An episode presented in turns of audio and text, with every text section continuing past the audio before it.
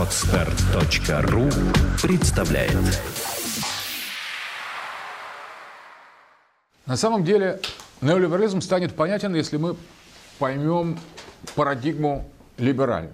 Так вот, либералы говорят, мы не просто в международных отношениях, а либералы в международных отношениях говорят, мы не просто осмысляем историю мира, международных отношений, отношений различных государств друг с другом, процесс демократизации, мы также программируем это развитие общества, мы влияем на то, чтобы общество развивалось в нашем направлении, соответственно, для того, чтобы мы переходили от национальных государств к постнациональным, сверхнациональным гражданским образованиям.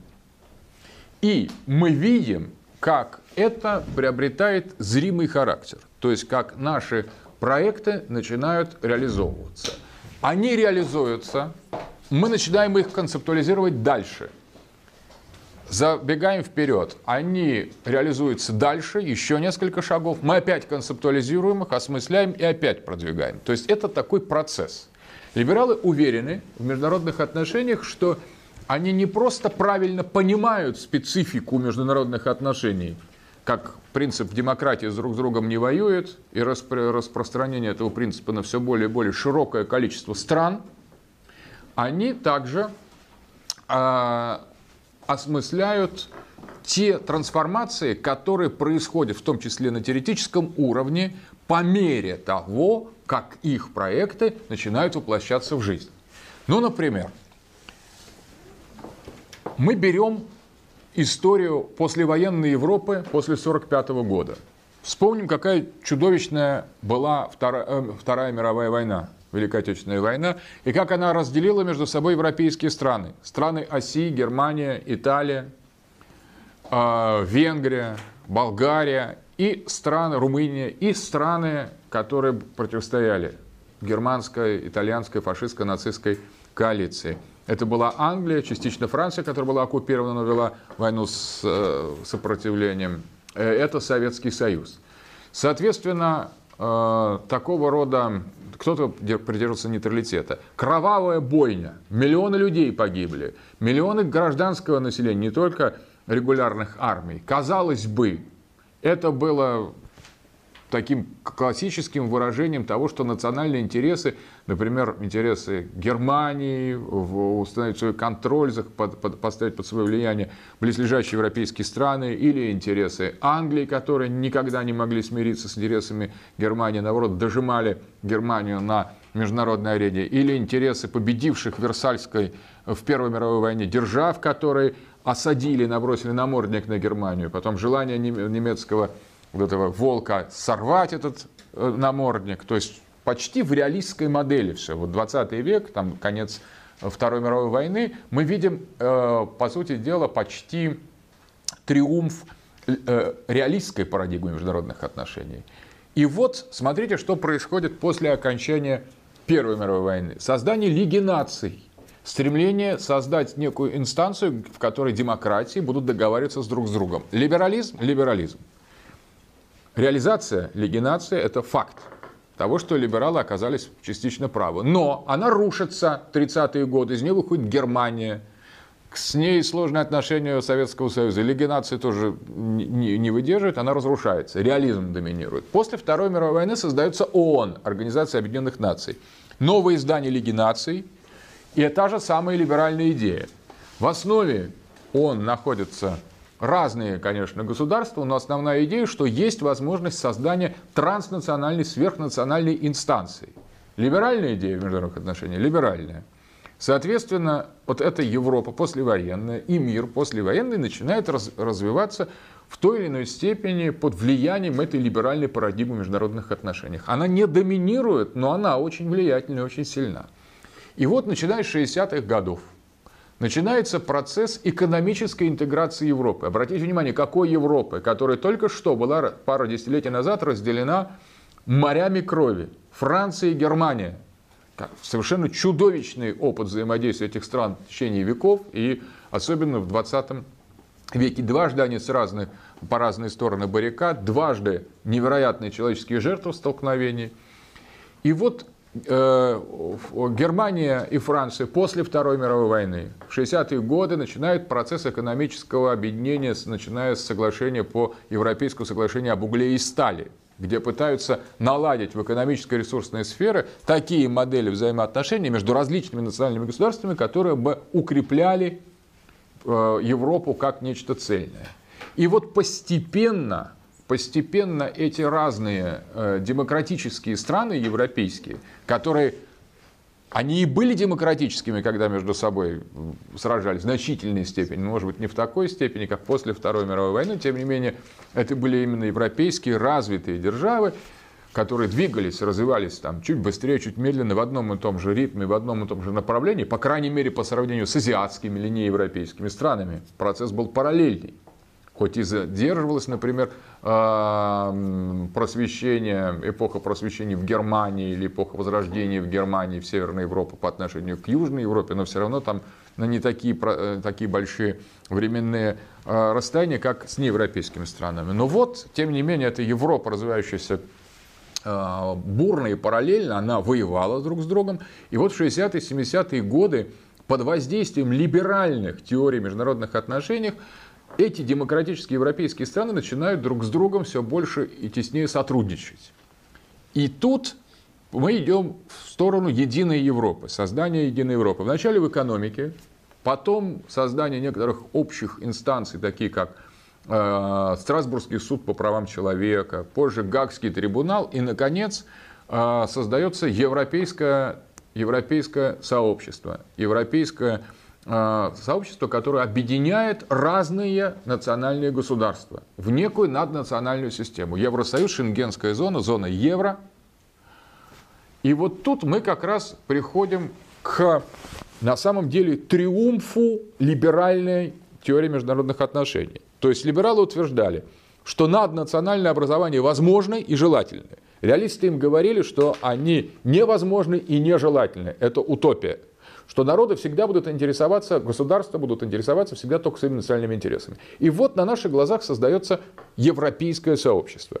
Что это как не подтверждение правоты либералов в международных отношениях, которые говорили о том, что это возможно, и говорили о том, что это желательно, и делали это. Соответственно, либерализм в международных отношениях в момент этого фундаментального перехода от чистой теории к практическому воплощению – в 60-е, 70-е, особенно 80-е и 90-е годы после падения Советского Союза, этот либерализм, по сути дела, доказывает свою правоту. То есть это говорили либералы? Да. Они реализовали это? Да. Соответственно, их взгляд на логику развития международных отношений, что демократии друг с другом не воюют, и что, возможно, транснациональные э, инстанции получили эмпирическое подтверждение в Евросоюзе. Значит, возможно, постгосударственное общество, которые будут воплощением гражданского общества. Ну и, конечно, сегодня представить себе военный конфликт Франции и Германии в Евросоюзе уже представляется просто полным абсурдом. На самом деле, даже самые самые ну, как бы агрессивные националисты, германские и французские, они в лучшем случае защищают э, европейцев от иммигрантов. То есть они на самом деле, Брейвик это же не националист, Э, только норвежский, он европейский националист, обратите внимание. В голову того, уже ни одному немцу или одному французу, даже крайнему националисту сегодня прийти, вот призывать к противостоянию друг с другом немцев и французов просто уже не придет, не придет в голову. А ведь несколько десятилетий назад это вообще была естественная вещь, что фран, фра, врагом немецкого националиста был Фран, была Франция. Врагом французского националиста была Германия.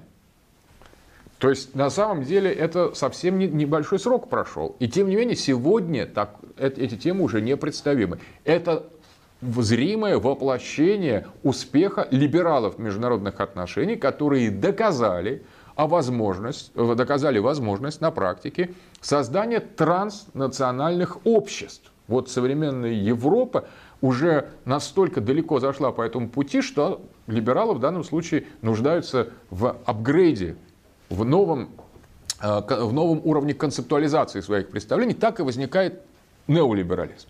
И вот здесь мы подходим к очень важной модели. Неолиберализм э, иногда называется транснационализмом, транснационализмом, то есть идея создания транснационального общества, и по сути представляет собой процесс глобализации. Вот этот термин глобализация, глобализм является э, классической формой нового представления о структуре международных отношений в рамках неолиберальной парадигмы. То есть в начале классические либералы в международных отношениях, конечно, тоже говорили о том, что когда-то мир будет всеобщим, потому что все будут демократиями, все государства, и будет глобальное общество. Но они, конечно, для этого было очень далеко, надо было еще снять противоречия между национальными европейскими государствами. И вот после того, как на этом этапе, за последние полвека после 1945 года в Европе были достигнуты и в мире такие большие, мощные изменения, и особенно важнейшим событием было падение Советского Союза, который представлял собой системную оппозицию либералам в международных отношениях, после этого Фрэнсис Фукуяма, э, либерал, в международных отношениях американский политолог пишет свою знаменитую «Конец истории» статью, где он утверждает, что история завершилась. Почему история завершилась? Потому что все страны сегодня демократические и либеральные, все парламентские, все имеют выборы, те, те или иначе, все, те или иные выборы, все основаны, признают частную собственность, все имеют разделение властей. Итак, выборы, частная собственность, свобода собраний, свобода вероисповеданий декларируются все конституционные. Везде рыночная экономика, ну, кроме Кореи, скажем, там, Северной Кореи. Это такой не... Даже в Китае, который формально коммунистический, и там есть и выборы, и рыночная экономика, и разделение властей какое-никакое, и право собраний, пусть декларируемое, и конституция есть. То есть, по сути дела, весь мир, согласно Фукуяме, превратился в либерально-демократический хотя бы номинальный режим. Соответственно, больше истории нет места для развития, и отныне э, будет только вот единое глобальное человечество торговать, передвигаться свободно, никакого, никаких национальных государств, все реализовано. Это и есть конец истории по Фукуяме. Соответственно, это и есть глобализация. Глобализация есть такая вот реализация либерально-западной демократии в глобальном масштабе. Обратите внимание, что значит глобально. Это не значит, что все народы войдут друг с другом в контакт и на основании диалога выстроят какую-то э, общую модель. Нет. Западная европейская модель, укрепляя свои позиции, вначале в региональном уровне, потом на уровне все более и более обширном, навязывает свою собственную модель либерально-демократическую. А кто придумал либеральную демократию? Европейцы. Кто придумал капиталистический способ производства? Европейцы. Кто придумал разделение властей? Европейцы. Кто придумал идеологию прав человека? Европейцы. Кто придумал технологии, а, с которыми мы сегодня живем? Айпэды, мобильные телефоны, компьютерные сети. Европейцы. И европейцы, ну западные люди, скажем, европейцы, евроамериканцы. Вот они также экспортируют свои собственные модели либеральной демократии на все остальные страны – и весь мир становится глобальной либеральной демократией. Таким образом, неолиберализм – это как раз стремление уже осмыслить глобальный мир.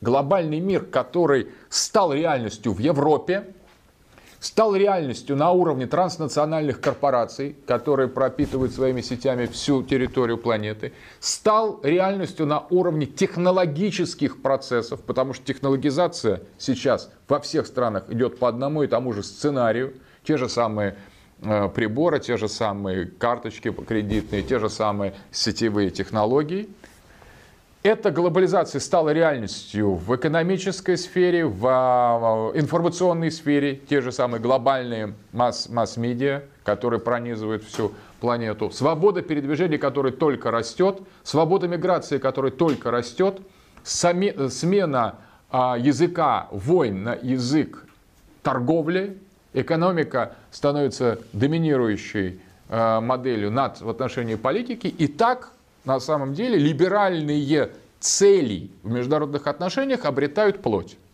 Теперь возникает либерализм, который изначально к этому шел, требует пересмотра. Так возникает неолиберализм. Неолиберализм, он, по сути дела, э, стремится осмыслить глобальность как систему, обратите внимание, не просто говорит о государствах, а говорит уже о постгосударственном обществе, о транснациональных структурах, которые создаются.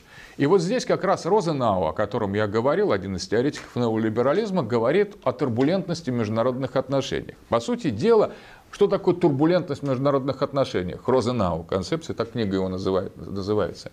Это идея того, что отношения между различными сегментами, еще формально являющимися национальными, то есть между отдельными гражданами, институтами, движениями, отраслями, промышленными структурами и политическими партиями, становятся подчас более тесными в транснациональном ключе, чем в составе своего собственного общества. То есть человек, контакт, человек с человеком, независимо от границы, через интернет, контакт представитель одного, одного НПО неправительственной организации с другой, которая находится в другой стране абсолютно, теснее, чем между своими соседями становится. Или, то есть, транснациональные контакты, они становятся более интенсивными, чем внутренненациональные.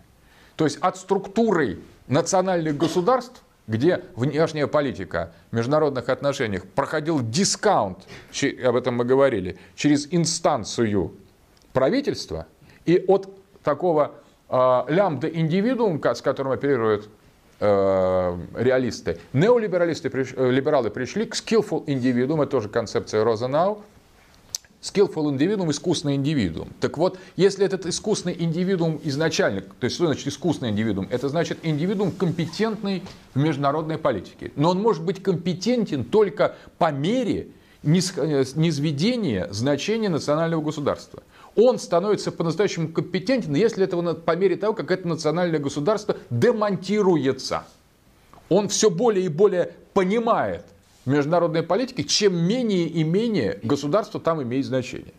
Таким образом, повышение ровно его компетенции совершенно напрямую связано с понижением компетенции, независимости и свободы государства проводить суверенную политику в своих собственных интересах. Помимо десувер... по, по мере десуверенизации государства, индивидуум становится все более и более компетентен во внешней политике, согласно этой концепции неолибералов. Таким образом, когда по-настоящему возникнет транснациональная модель, когда отомрут государства вообще, когда государств не будет национальных. Тогда эта система человечества заменит собой систему национальных государств. Когда глобализация полностью реализуется. Тогда турбулентность и вот эти транснациональные связи просто окончательно упразднят границы, как они упразднили границы в зоне шенгенской визы. Вот европеец, ну или мы там, может, получив шенгенскую визу, проехать через всю Европу, нас нигде не спросят ни на одной таможне. Там нет таможни, там нет вообще пограничных пунктов. Вы европеец, у вас есть шенген или человек с шенгенской визой, вы приехали, въехали в Европу, и вот ваше передвижение по Европе уже абсолютно не имеет никаких границ. Но представим себе, что это э, проецируем на весь мир.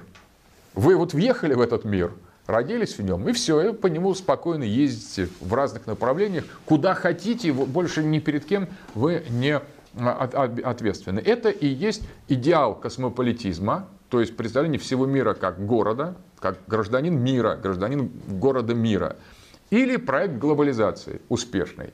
Сегодня, поэтому почему необходим переход от либерализма к неолиберализму. Неолиберализм уже начинает мыслить в транснациональных категориях полностью.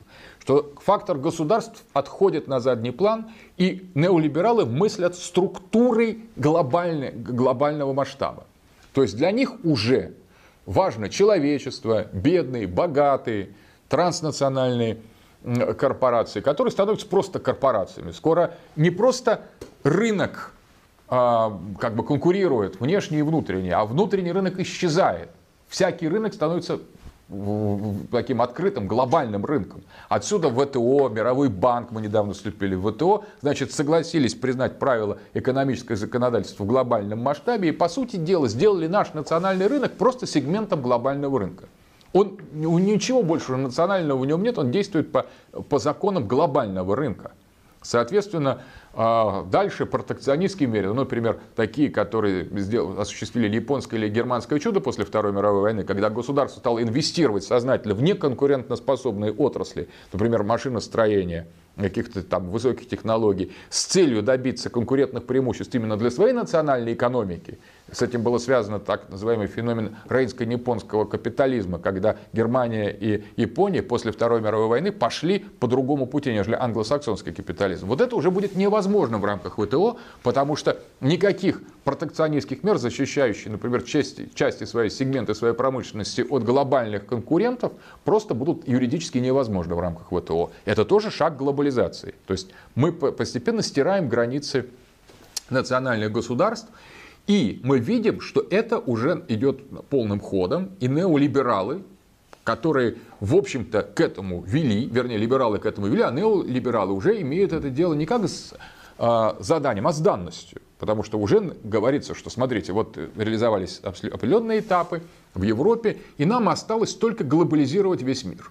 То есть вот превратить по методу Евросоюза, создать Соединенные Штаты мира – вот созданы сейчас Соединенные Штаты Европы, есть Соединенные Штаты Америки, теперь осталось создать Соединенные Штаты мира, которые будут последним этапом.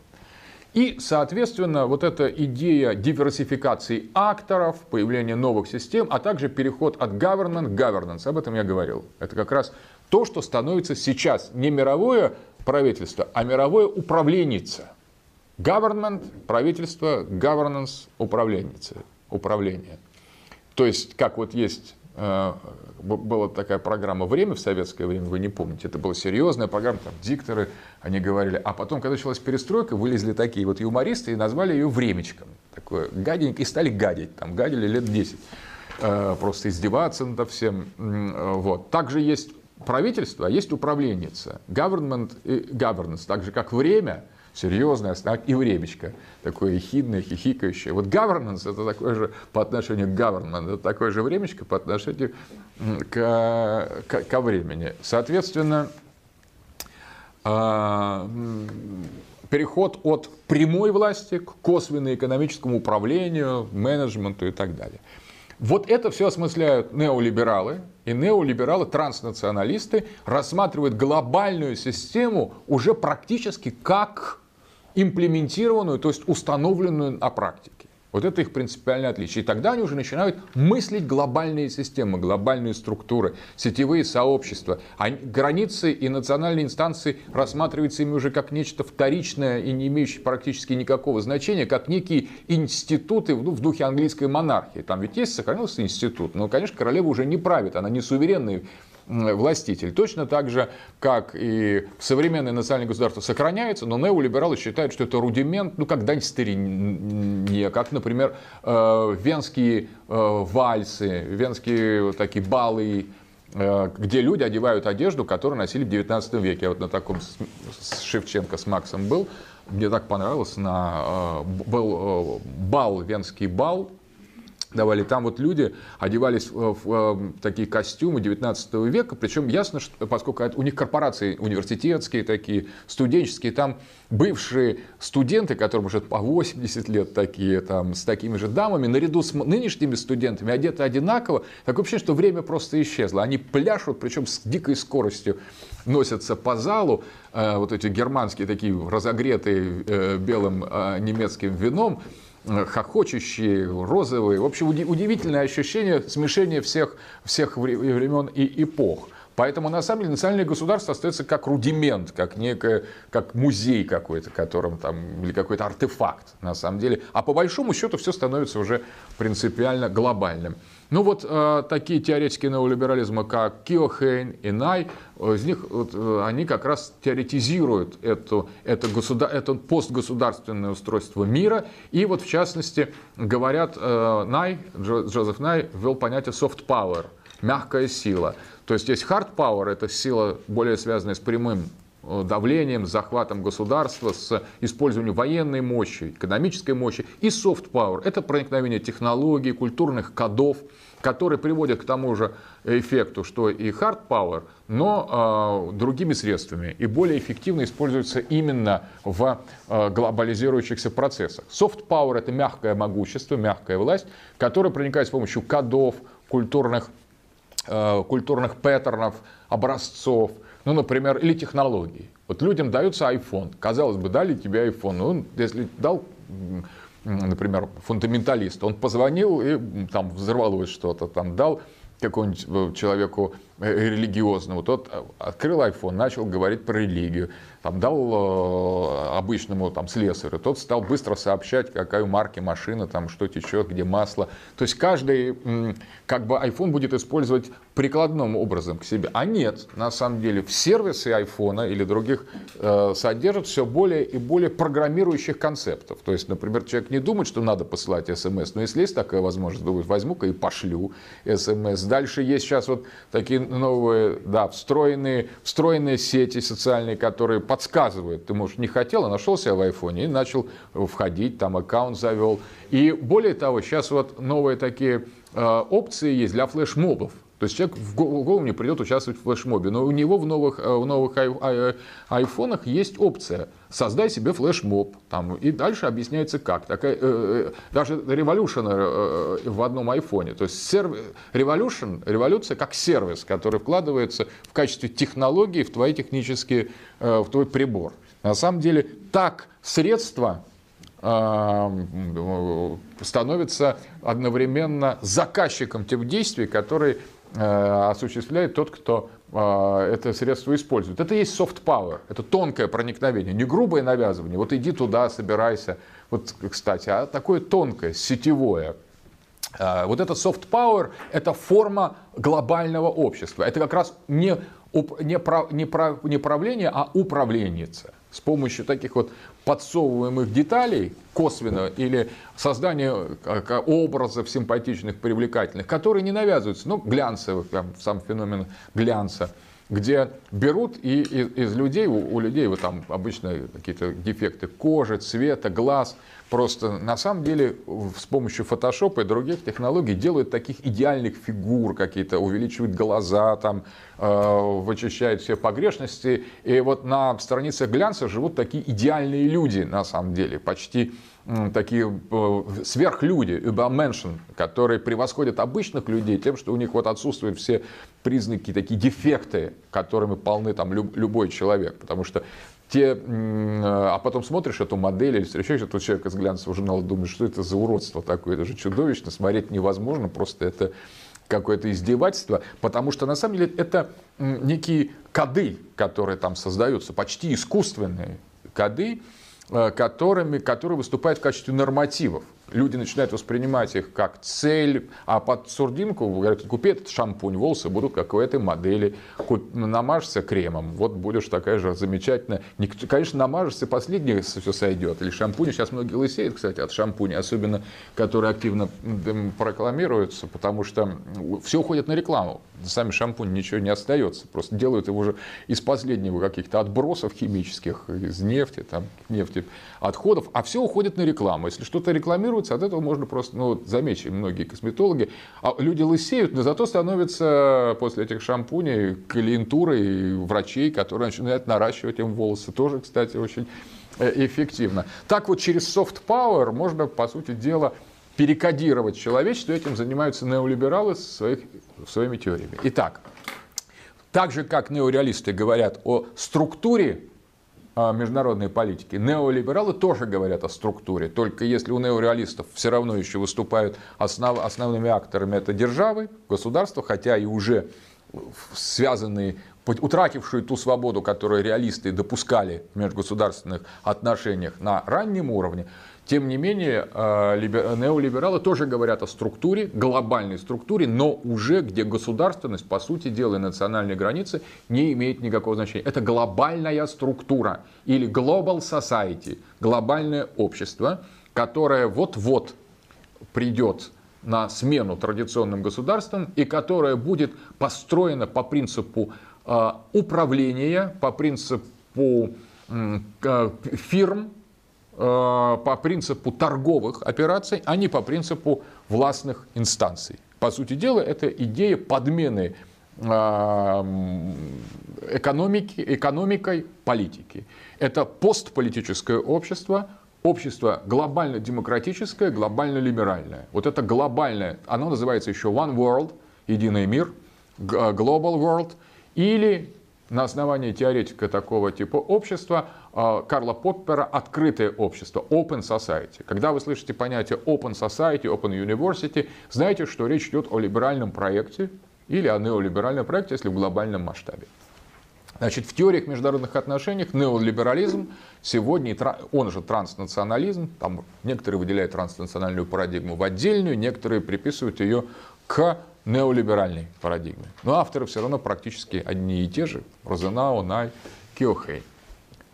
С этим мы заканчиваем парадигму неолибералов, которые мы не договорили на прошлой лекции, и переходим к парадигме марксистской парадигме международных отношений. Третья позитивистская парадигма, на которой заканчиваются классические парадигмы э, международных отношений. Очень важно на самом деле было э, поговорить о неолиберализме и глобализации, потому что э, это имеет прямое отношение к марксизму в международных отношениях.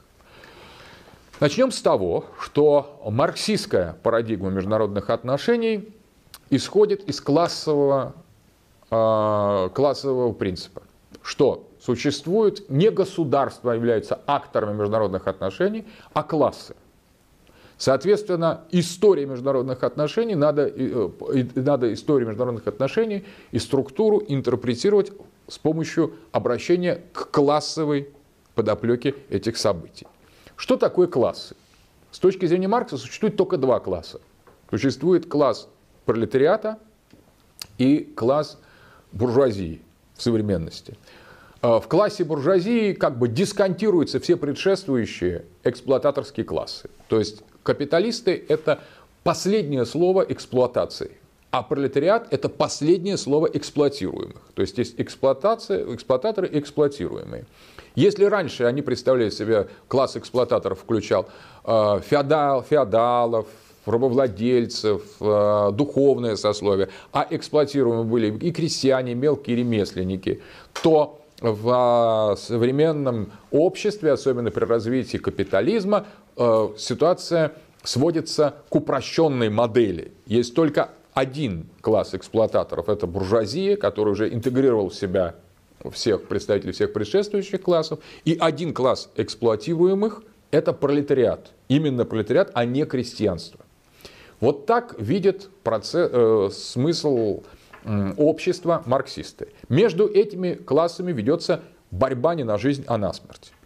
Эксплуататоры хотят эксплуатировать, эксплуатируемые, в общем, не возражают, когда им дают возможность хоть как-то существовать. Но периодически эксплуатация становится настолько невыносимой, что эксплуатируемый поднимается на восстание.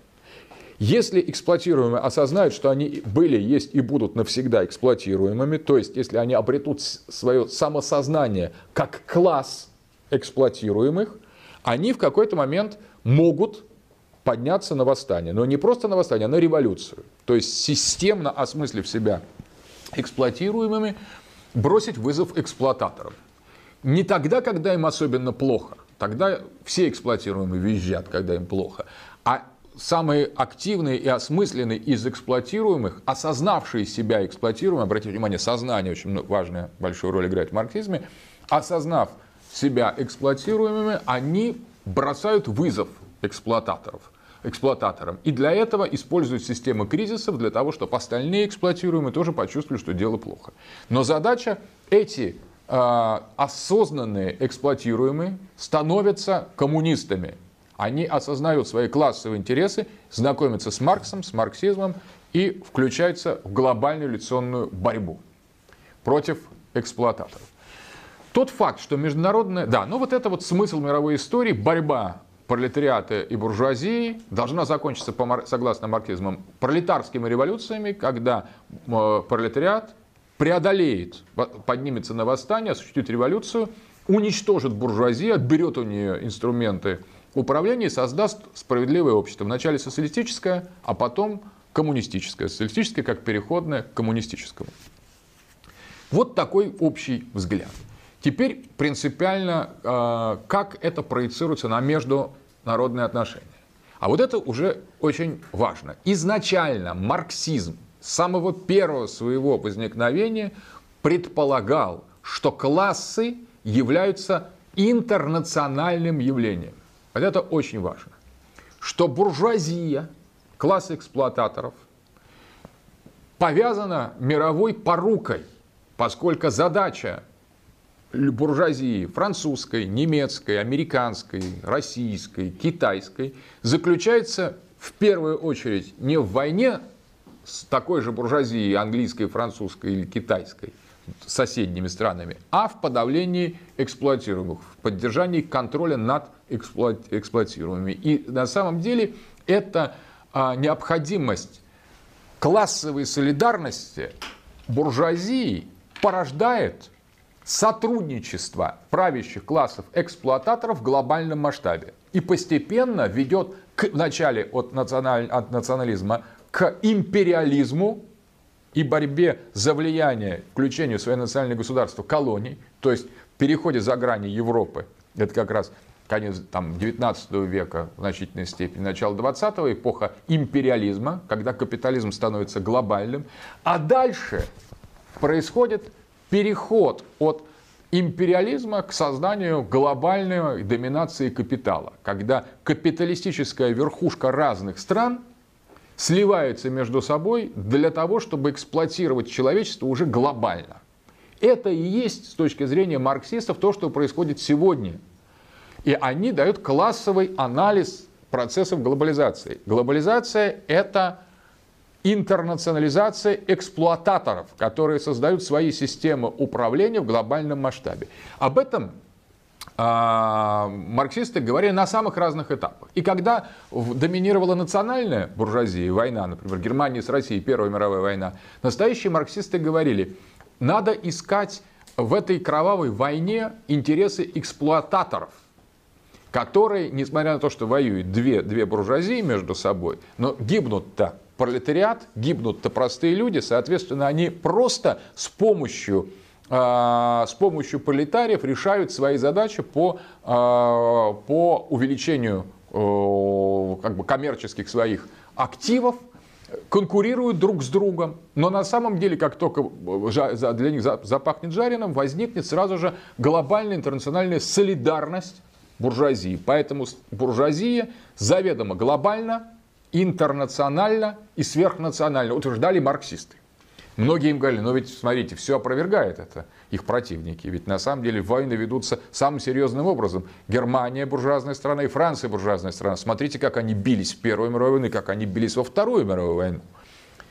А марксисты говорят, ничего подобного, это э, специальная стратегия, это для отвода глаз. На самом деле существует крупный капитал, чьи интересы выше национальных национальных интересов. И рано или поздно вы увидите, что так и будет. Но вот сегодня как раз так и происходит. Сегодня марксисты, которые долгие годы и десятилетия оказались, эм, ну, скажем так, э, создавали натяжки в анализе международных э, ситуаций, в общем, оказались близки к истине. Но Второе. Марксисты говорят о необходимости интернационализма эксплуатируемых. Отсюда вот этот лозунг «Пролетарии всех стран, соединяйтесь». То есть э, интернационализм эксплуататорского класса, он на самом деле одновременно э, дублируется интернационализмом эксплуатируемого класса, то есть интернационализмом пролетариата. С точки зрения марксизма, пролетариат и буржуазия интернациональный. Причем, если даже они поделены еще на национальные государства, задача осмысленного пролетариата, осознанного пролетариата, который обладает историческим самосознанием, переступить за эти национальные черты и объединиться с другими пролетариями в глобальной борьбе против капитализма. А капиталисты по своей логике, по логике интернациональности капитала, родина капитала там, где высокие доходы, тоже известное правило, соответственно, тоже создают интернациональные системы. И вот постепенно, с точки зрения марксистов, мир должен был прийти или должен прийти к такому положению, когда никаких национальных государств не останется, а будут только глобальная управленческая элита, воплощающая в себе мировую мировую буржуазию, то есть класс мировых эксплуататоров, и глобальный интернациональный пролетариат. То есть на самом деле логика развития мира, классовая логика развития мира с точки зрения неомарксистов приводит к созданию глобальной системы управления. При этом, если либералы и неолибералы, особенно транснационалисты, утверждают, что это хорошо, позитивно, это снятие войн, это пацификация, замерение, прогресс, развитие, управленница, демократия, либерализм, то марксисты дают свой классовый анализ этого. Они говорят, смотрите, да, это идет объединение, но это объединение богатых в первую очередь, а бедные, тоже которые объединяются, становятся просто таким огромным резервом почти бесплатной рабочей силы, которая черпается в тот момент, когда, например, рабочие или пролетарии, эксплуатируемые одной страны, начинают сознавать себя, начинают бороться за свои права, в этот момент привозят гастарбайтеров из другой страны, которые за копейки готовы выполнять ту же самую э, функцию. И тем самым просто интернационализация и глобализация становится инструментом капиталистической верхушки для укрепления эксплуатации и подавления возможностей э, революционных действий. Поэтому марксисты, неомарксисты в международных отношениях предлагают свою классовую версию. Смотрите, как интересно, что мы имеем дело с тремя моделями, с тремя парадигмами. Реалисты видят государство как нечто незыблемое – и оперируют, строят свои теории международных отношений на этой незыблемости. Либералы говорят, что государство – это приходящая реальность, которая может быть интегрирована в наднациональную, в надгосударственную инстанцию и демонстрируют реализм этого. А марксисты говорят, что государство действительно является отжившей категорией, что действительно либералы правы в международных отношениях, и создается такая транснациональная система, но, добавляют марксисты, это плохо, потому что речь идет о несправедливом обществе, потому что государство объединяется на уровне буржуазии, той же самой буржуазии, которая доминировала в национальных государствах и создала их на предыдущем историческом этапе, а теперь она их разрушает и преодолевает для того, чтобы наступило царствование глобальной мировой буржуазии, мировых, мирового капитала, мировых финансов. И вот что отвечают марксисты на это? Как же теперь действовать пролетариату? Тогда они говорят, пусть все будет, как считают либералы. Пусть мы создадим единое глобальное государство, или вот это вот управленница. Пусть буржуазия объединится, потому что параллельно объединится мировой пролетариат – да, осознает себя как революционную силу и рано или поздно придет к мировой революции. Вот приблизительно логика третьей парадигмы международных отношений. И в одном случае реалисты говорят о незыблемости государства, либералы говорят о превосходстве над государством, э, возможности его снятия с помощью транснациональных сетей, а марксисты дают классовый анализ этой транснациональной ситуации, конфликтный анализ – не такой э, обтекаемый, мягкий, а именно бойцовский с заложенными внутренними противоречиями. Вот с этими тремя парадигмами оперирует теория международных отношений. Что здесь можно сказать? Вот совершенно правильно заметили, что э, э, Эммануэл Валерстайн, э, теоретик мир системы, представляет собой такой, а, представляет собой такой типичный, типичный подход неомарксистского толка. Мир система. Что значит мир системы по Валерстайну? По, по Валерстайну это идея того, что мир представляет, состоит не из национальных государств, а представляет собой единую социально-экономическую модель. Единую. Заведомо единую. А тот факт, что глобализация еще не совершилась полностью, и что существуют еще национальные государства, они сегодня реально существуют, и в некоторых случаях они еще не сняты. Есть Китай, который ограничивает даже интернет на своей территории. Есть другие национальные государства, которые так или иначе но не включены полностью в глобализационные процессы. Это все, говорит Валерстайн, промежуточные, транзиторные, приходящие состояния. Мир по своей социально-экономической сути есть система. То есть в этом отношении он марксист. И поэтому эта система состоит из двух полюсов. Из полюса классовых полюсов, эксплуататоров и эксплуатируемых. Если мы нанесем на карту, осуществим мэппинг этой классовой модели в сегодняшнем состоянии глобализации, вот конкретно, мы получаем вот эту карту Валерстайна, где существует а, центр богатый север, это северо-западная часть, это Западная Европа, Америка, Канада, вот это атлантическое сообщество, которое является ядром или центром глобальной системы. И существует глобальная периферия.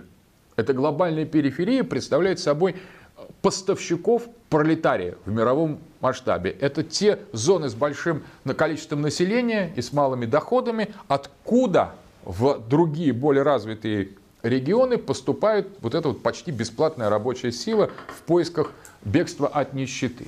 Таким образом, в мир-системе появляются географические контуры капитала и пролетариата.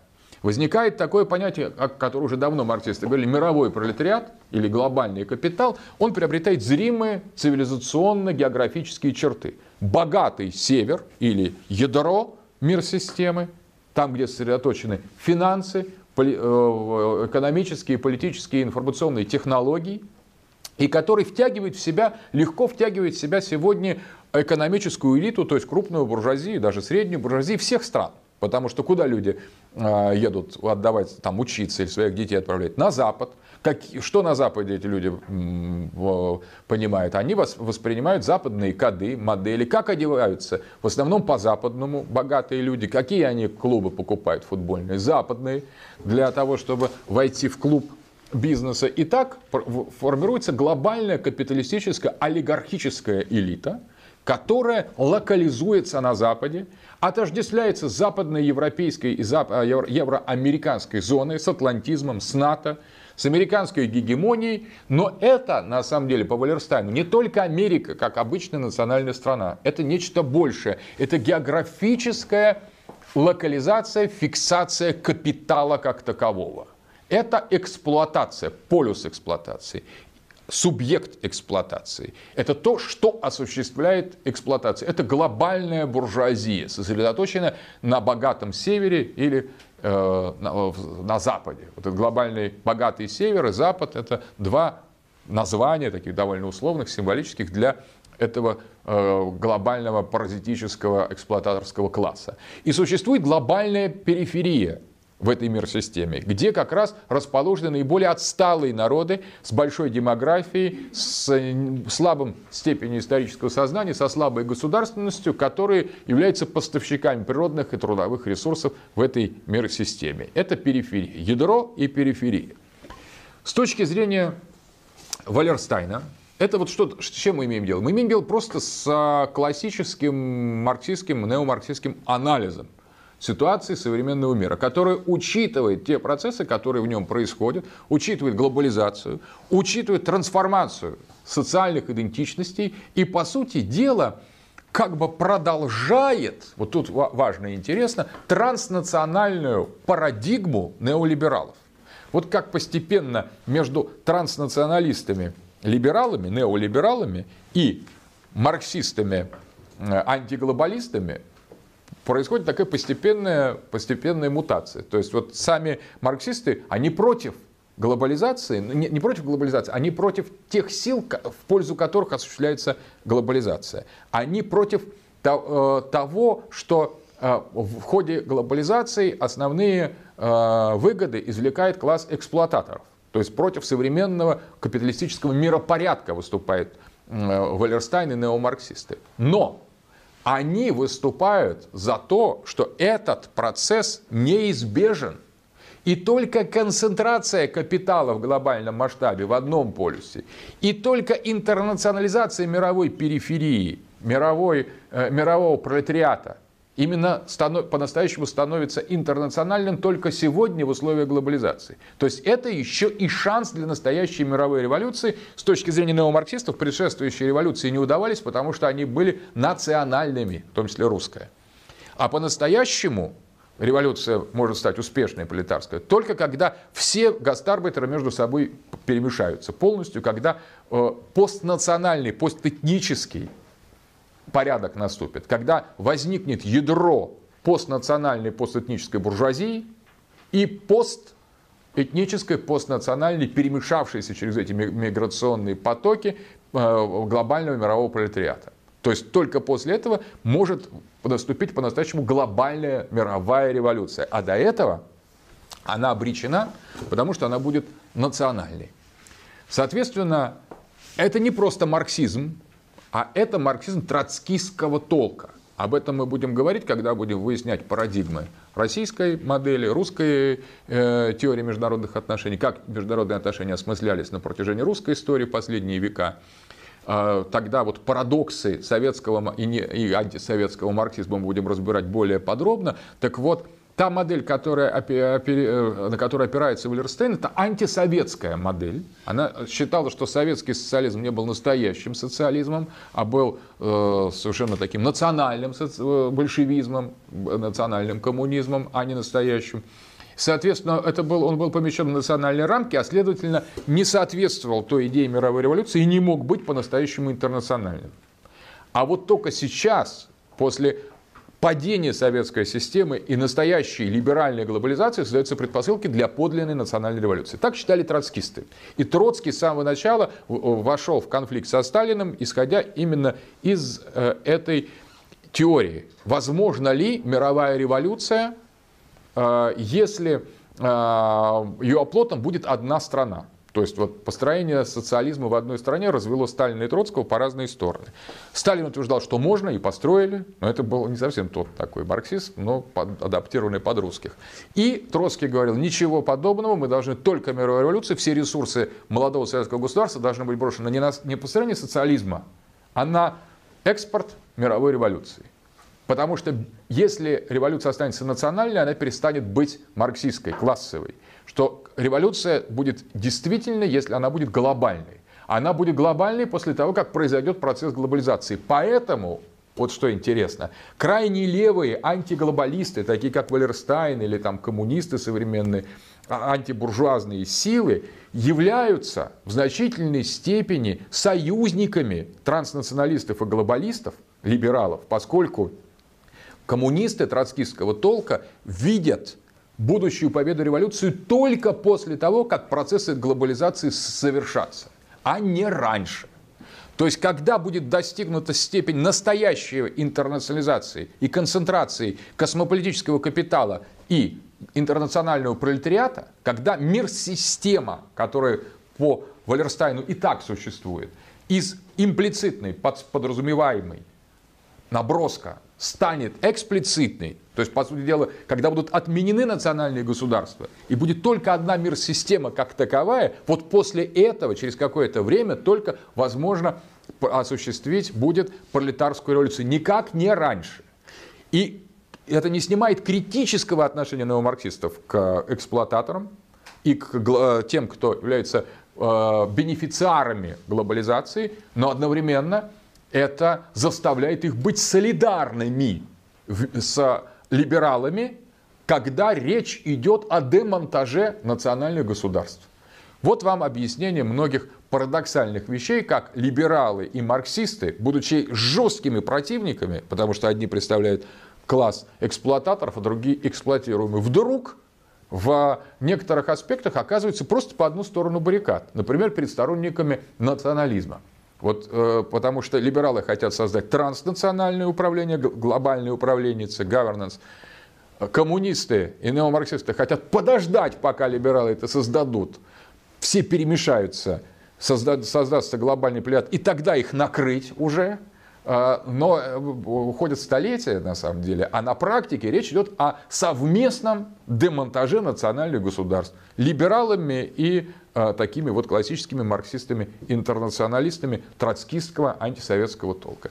Это третья парадигма. Вот к вам секрет, по-моему, я говорил про Marxism Today, да, что что вот в сегодняшнюю конференцию мы можем увидеть человека на международных отношениях, который с журналом Marxist Today, Marxism Today спокойно входит и выходит из э, этих э, дебатов. Попробуйте да, с Fascism Today прийти, это Кицикис Э, Дмитрий Кицеки, специалист в международных отношениях, ну, такой юмор предложил. Говорит, марксизм, в принципе, отвергается Западом. Это жесткая антилиберальная, критическая революционная модель, призывающая, кстати, к экстремистским вещам. К, к, к экстерминации эксплуататорского класса, к осуществлению неповиновения и восстания в виде мировой революции. То есть там гораздо меньших вещей можно было загреметь. Это просто призыв к восстанию. Если человек имеет Маркса, то он имеет в виду экстремистскую подрывную литературу у себя. И тем не менее их с этим журнальчиком пускают. А Special Today все. Потому что на самом деле марксисты и либералы прагматически на определенном этапе в международных отношениях солидарны в своей повестке дня до определенного момента. И, конечно, одни относятся к глобализации критически, поэтому их называют антиглобалисты, другие позитивно. Поэтому они сталкиваются между собой в антиглобалистских митингах, а потом становится вопрос, а откуда у такого количества людей деньги для поездки в Сиэтл? Нам показывают замечательных панков, там таких очень, ну, вежливых, приятных, очень обаятельных людей, Единственное, что каждый, кто знаком с европейским реалием, понимает, что 2000 долларов для поездки, например, там, из Барселоны в э, Сиэтл, э, у него просто нету у этого панка и быть не может. Просто не может. Ему кто-то должен был бы проплатить этот замечательный антиглобалистский тур. И если ему никто не, поп- не заплатит, он лучше потратит их на совершенно на другое, на наркотики, там, не знаю, на что-то угодно, но точно он в Сиэтл не поедет. Это вот просто, ну, любой, кто знает хоть одного живого там европейского там нонконформиста, понятно, что 2000 у европейцев на, на дороге не валяются. Это русские деньги не считают. Кажется, все мало, потому что не плати, все мало. И, и, и поэтому и малым до, достаточно могут удовлетвориться. У нас другая психология. Вы, кстати, я допускаю, что русский человек, у которого там свалится 2000 долларов, он возьмет и куда-то поедет. Это может быть. На самом деле, там и останется. Ну, вообще непредсказуемое поведение.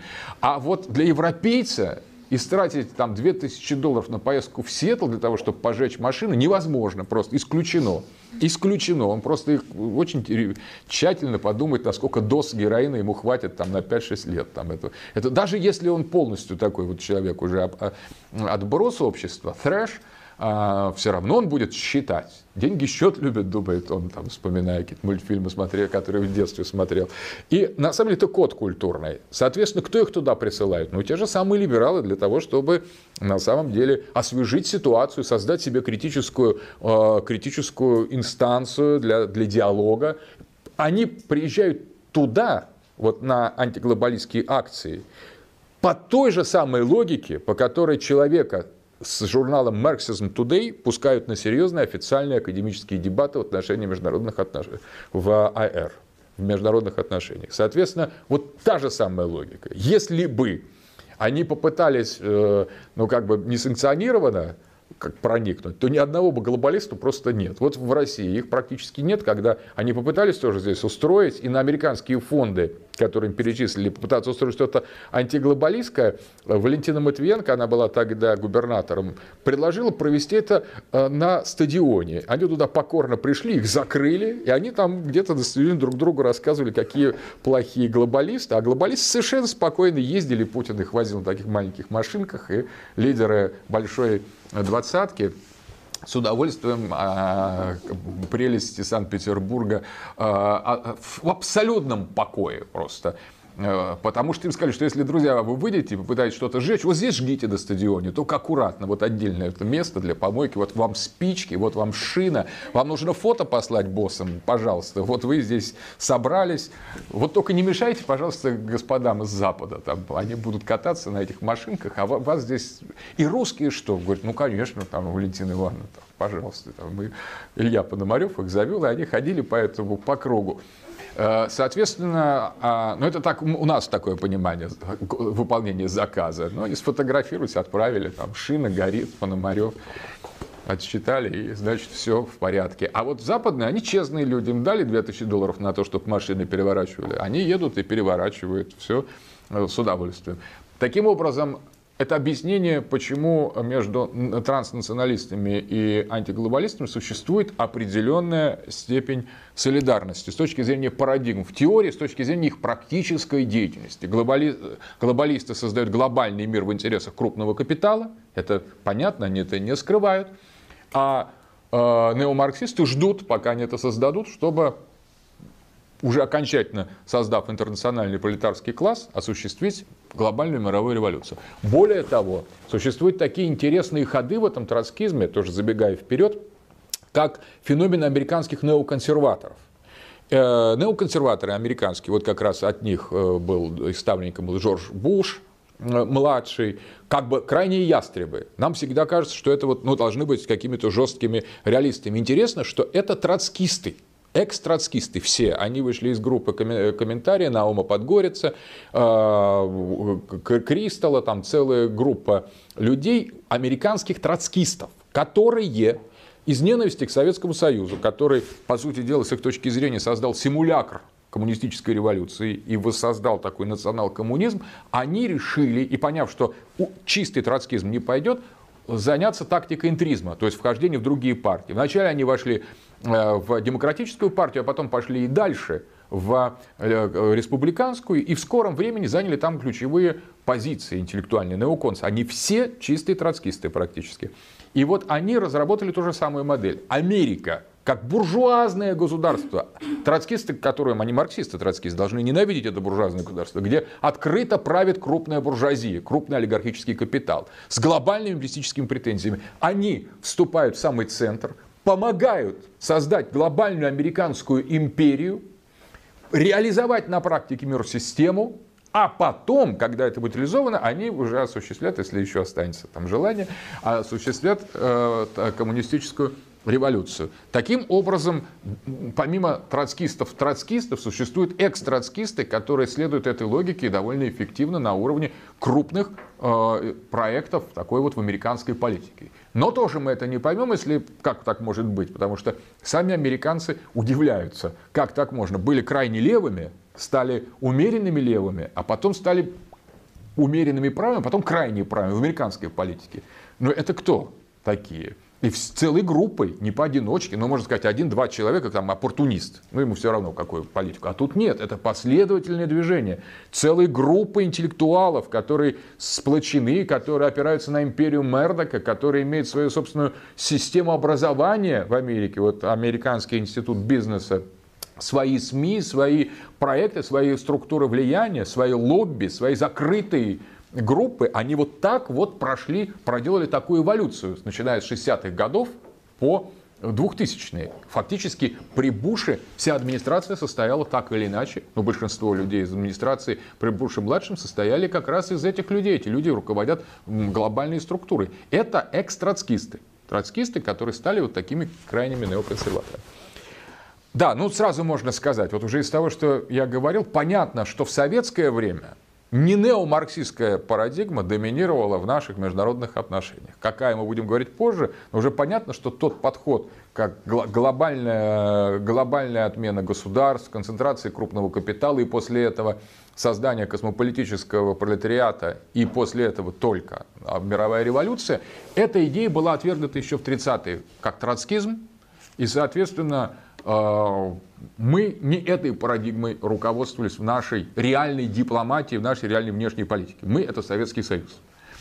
Соответственно, эти три парадигмы, которые мы разобрали, в общем-то доминировали в западном обществе и развивались таким образом последовательно. Ну как последовательно? Практически не то, что последовательно. Они э, в каком-то смысле, когда международные отношения стали дисциплиной, то тогда эти три парадигмы международных отношений, в общем-то, и появились. Потому что, конечно, и марксизм существовал раньше, и либерализм существовал раньше, и сторонники национальной государственности существовали раньше, до того, когда появились реалисты, либералы и марксисты в международных отношениях. Но в этой области они зафиксировались и строго разделили между собой вот это поле международных отношений по мере развития этой дисциплины, начиная вот с 20-х годов. Так постепенно эти а, парадигмы выстроились.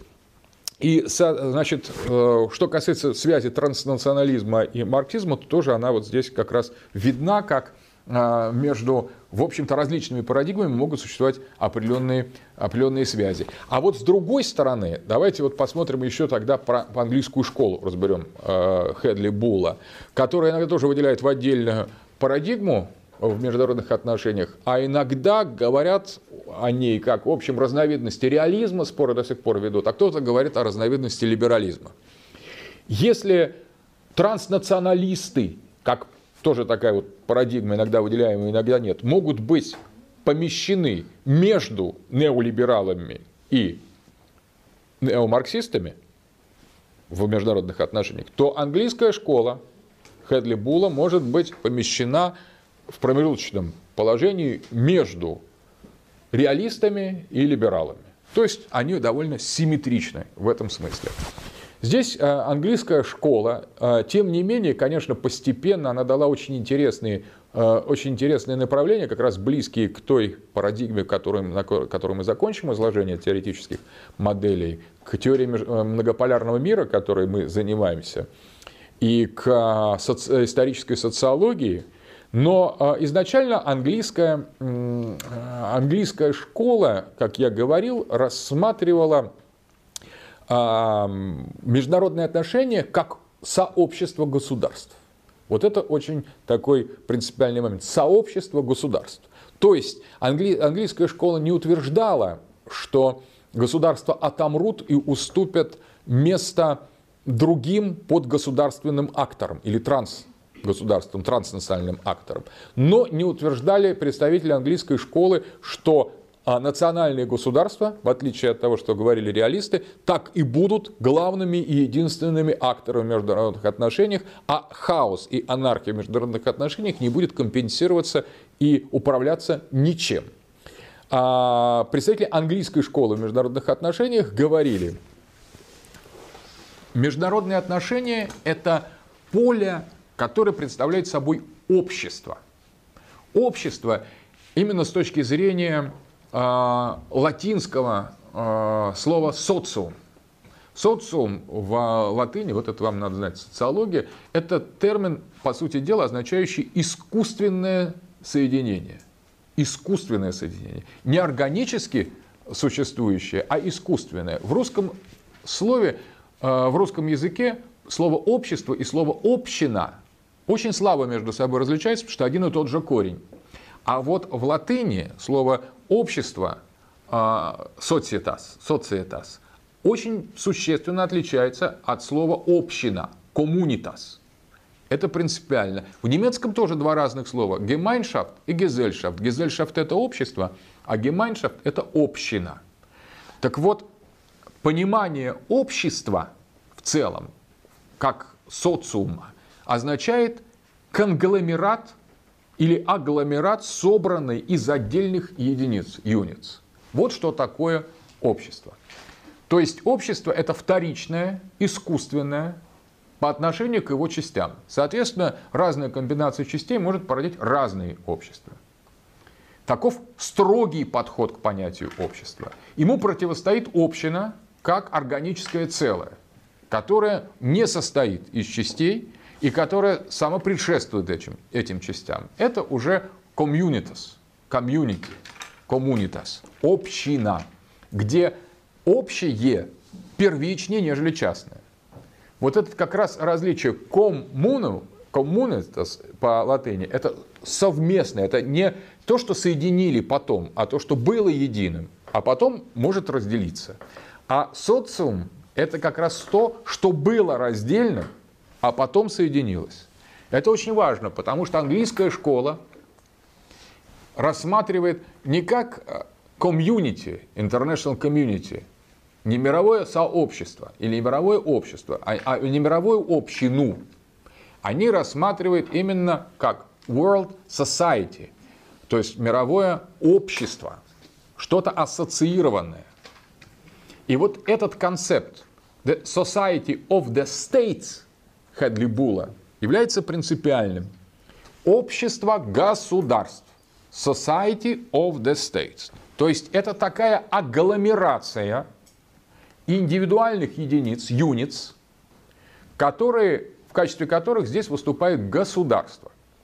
Эти государства обладают автономией друг от друга, и это похоже на анархию реалистов, потому что они действуют только в своих интересах. Но они связаны между собой неким социальным протоколом. То есть их отношения это не просто то, что создается по факту, как считают реалисты, в ходе столкновения. Ну, как вот реалисты видят э, систему международных отношений как шары. Бильярдные. То есть с разных сторон по ним какие-то импульсы наносятся, и они вот как бы хаотически сталкиваются, а, влияют друг на друга, и в основном действуют только в эгоистических интересах, следуя своему такому автономному э, э, э, этатистскому принципу. То есть государство стоит в центре, и вот государство со своими аппетитами, своими желаниями говорит, что я хочу расширить зону своего влияния, хочу того-то, того-то, и методом проб и ошибок, войн и договоров, каких-то стратегий, государство либо добивается этой цели, либо не добивается эту цель постоянно как свои желания такие вот, как свое государственное либидо, акцентируя и адаптируя к возможностям его реализации, его манифестации. И все. Из этого складывается такое толкание государств в пространстве, которым никто не управляет. Каждый только действует в своих интересах. Это и есть хаос международных отношений, согласно реалистам. И здесь никаких, реалисты считают, что никаких законов нет. Это почти вакуум. Это атомы и вакуум. Атомы, которые сталкиваются, отскакивают друг от друга, расширяются, поглощаются. Но логики и структуры в этом нет. Мы видели, что либералы говорят, что есть, но не государство преодолеваются. Демократии – это некие особые такие молекулы, которые друг с другом липнут, потом сливаются в, глоба... в другую молекулу, и потом захватывают все остальные государства, демократизируя их, поглощая их в единую глобальную массу управленницы. Другой подход.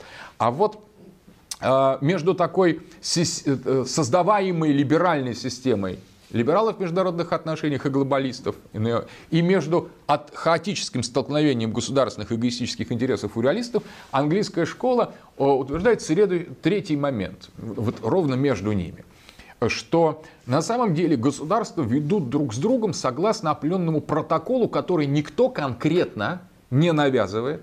То есть нельзя сказать, что одно государство придумало эти правила поведения и навязало другим. Но одновременно эти правила существуют, и эти правила не являются простым отражением силового статус-кво, как считают реалисты. Эти правила есть. И вот тут как раз они открывают поле, я, по-моему, уже говорил, это точка входа социологии в международных отношениях, они открывают поле для применения к системе международных отношений той модели, с которой оперируют социологи, в частности, школа Дюргейма.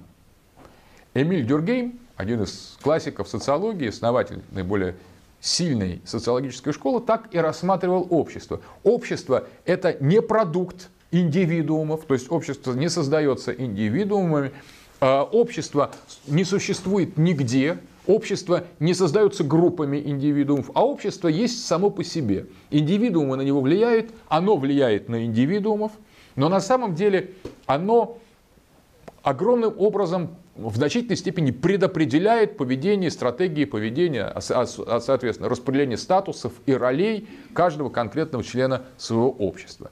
То есть общество находится нигде, и тем не менее оно является всем. Но это такой довольно жесткий социологический максимализм. Но английская школа нечто подобное применяет к международной системе. То есть рассмотрение государств как членов общества, которые на самом деле подчиняются протоколам международного сообщества, именно сообщества государств, Society of the States. Одновременно эти states, эти акторы, эти units, эти единицы влияют на общую модель, на э, э, общую международную ситуацию в той или иной степени. Конечно, поскольку они являются акторами, но оно, это общество государств, влияет и на поведение этих государств. Причем без того, чтобы это было напрямую кому-то выгодно. То есть, конечно, в обществе бывают и сговоры, и заговоры, какие-то коалиции, и, а, разные формы а, вытеснения или обструкции тех или иных а, не, как бы сказать, а, у членов этого общества, которые ведут себя неподобающим образом. Но на самом деле в некоторых случаях истоки или бенефициаров такого, такого рода стратегий практически невозможно выяснить, потому что они заложены в системе Э, самого общества. Точно так же, рассматривая э, сообщество государств именно как общество, можно сказать, что некоторые государства воздерживаются от агрессии не потому, что они демократичны, раз, не потому, что они боятся проиграть или потерять что-то, как считают реалисты, и не потому, что они сторонники решения всех споров мирным или торговым способом, как либералы, а потому что считают, что это неприлично. Например. Кто сказал, что неприлично нападать на слабых? Реалисты говорят, ничего подобного, такого правила нет. А либералы, наоборот, говорят, это потому, что они либеральны. Но так может вести себя, например, вот исходя из какого-то протокола, не только либеральное государство по либеральным соображениям и не только государство осмысленное реалистически, которое боится что-то потерять в ходе неудачной этой агрессии. Вот эти случаи, когда э, государство начинает вести себя согласно с определенными правилами, на которых никто не настаивает, которые, быть может, не принесут ему выгоды, в отличие от реалистской модели, и которые не вытекают из каких-то особенно уж продуманных и долгосрочных идеалистических соображений, такие как продвижение демократии. Таких случаев оказывается такое огромное количество. Вот Бул как раз изучает, основатель английской школы, э, ну и а, другие представители этой школы изучают именно такие случаи. Оказывается, что мы можем нащупать в международных отношениях общества, то есть систему, существующих правил. Кстати, вот здесь, на мой взгляд, вот такой пример. Владимир Владимирович Путин как раз прекрасно может быть проанализирован с точки зрения английской школы. Теоретически а, его поведение России сегодня не вписывается ни в строго реалистскую парадигму то есть мы не делаем подчас э, то, что нам просто выгодно, не обращая ни на кого. Если выгодно было спокойно, вот Тбилиси бы взяли в, в августе 2008 года, и ничего бы нам не было. И много чего еще могли бы сделать такого, ну, как бы национального, в национальных интересах. Просто если наплевали на все и вели себя так, как советует реалистская парадигма. Ясно, что многие э, ниши постсоветском пространстве мы не заполнили, хотя имели и имеем эту возможность. А вопрос такой, что то есть реализм – это не реализм в чистом виде в нашей политике, не а, является либерализмом поведения. Путин явно действует только не, из, не только из любви демократии, из, эм, как бы сказать, в том, чтобы как бы, продвигать интересы прав человека. У Путина совершенно другая повестка дня. И э, в отличие, например, от многих наших либералов, они за это его критикуют, что он не предан вот этой транснациональной глобалистской системе.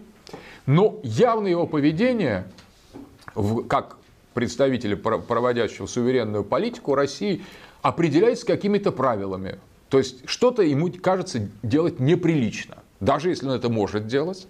И что-то ему кажется делать вот, ну, как бы не социально перед мировым сообществом, а что-то кажется социальным. Это очень тонкая система правил. Ну, например, остаться на третий срок, как бы и потом на четвертый, на пятый, на шестнадцатый, ему кажется неприличным, на самом деле, явно. Он берет, ставит вместо себя там человека постоять 4 года, потом его назад передвигает и возвращается. Это уже это демократично, это правило. В принципе, народ бы его с радостью воспринял или без радости, ну какая разница. А, и если бы он и остался на третий срок, и вообще бы этой переменки не, не устраивал, но он ее устроил, исходя из какого-то протокола. На самом деле, будучи суверенным правителем, он мог бы просто пропустить этот момент. Лукашенко пропускает, ему ничего абсолютно не бывает. Назарбаев там просто ввел, что он такой молодец, создатель первой российской, э, казахской государственности. И кто, кому не нравится, тот может спокойно садиться на Ишака и вон там из Казахстана куда-то отправляться. И ничего считается демократическим правителем, кстати. А, то есть, э, поскольку он поддерживает с Западом нормальные отношения, там какие-то вопросов больших нет, нефть идет через Каспий в трубопровод э, Баку-Джейхан, и в порядке. Поэтому на самом деле э, здесь явно, что не только рациональная то модель, скажем, эгоистического интереса государства или не только а, любовь такой абстрактной демократии движет в некоторых случаях государственными деятелями, отвечающими за внешнюю политику. Иногда движет что-то еще. И вот это что-то еще на самом деле изучается английской школой международных отношений. Тщательно, пристально, что называется case study. Берут рассматривают, что заставило такого-то, э, такую-то политическую, внешнеполитическую инстанцию, государство, государство в целом, Думу, парламент, президента, премьера в данной ситуации поступить таким или иным образом. Начинает анализировать, и как раз дебаты, ну, в английской школе обычно как раз проходят, с одной стороны, против либералов, которые переоценивают с точки зрения представителей английской школы значение транснациональных мотиваций или фактор демократии, и реалистами, которые недооценивают социологическую структуру международных отношений, на чем настаивают представители английской школы. Соответственно, ну, существует бесконечное количество подобных там, э, примеров, я просто привел, который нам э, более-менее близок. Ну вот на этом мы заканчиваем э, знакомство с э, позитивистскими парадигмами в международных отношениях. Такое более детальное знакомство. Мы рассмотрели, посвятили, по сути дела, по занятию реализму, либерализму, неомарксизму. А, английская школа, можно говорить много, но это, мы об этом тоже уже более-менее как-то э, сказали. И нас, дальше мы рассмотрим более подробно постпозитивистские модели и перейдем к секторальным изучениям, к том, тем или иным базовым темам в международных отношениях, как в этих парадигмах они трактуются, для того, чтобы на практике применить наши знания об этих парадигмах к исследованию, объяснению и анализу конкретных событий или классических ситуаций в международных отношениях. Все. Скачать другие выпуски подкаста вы можете на podster.ru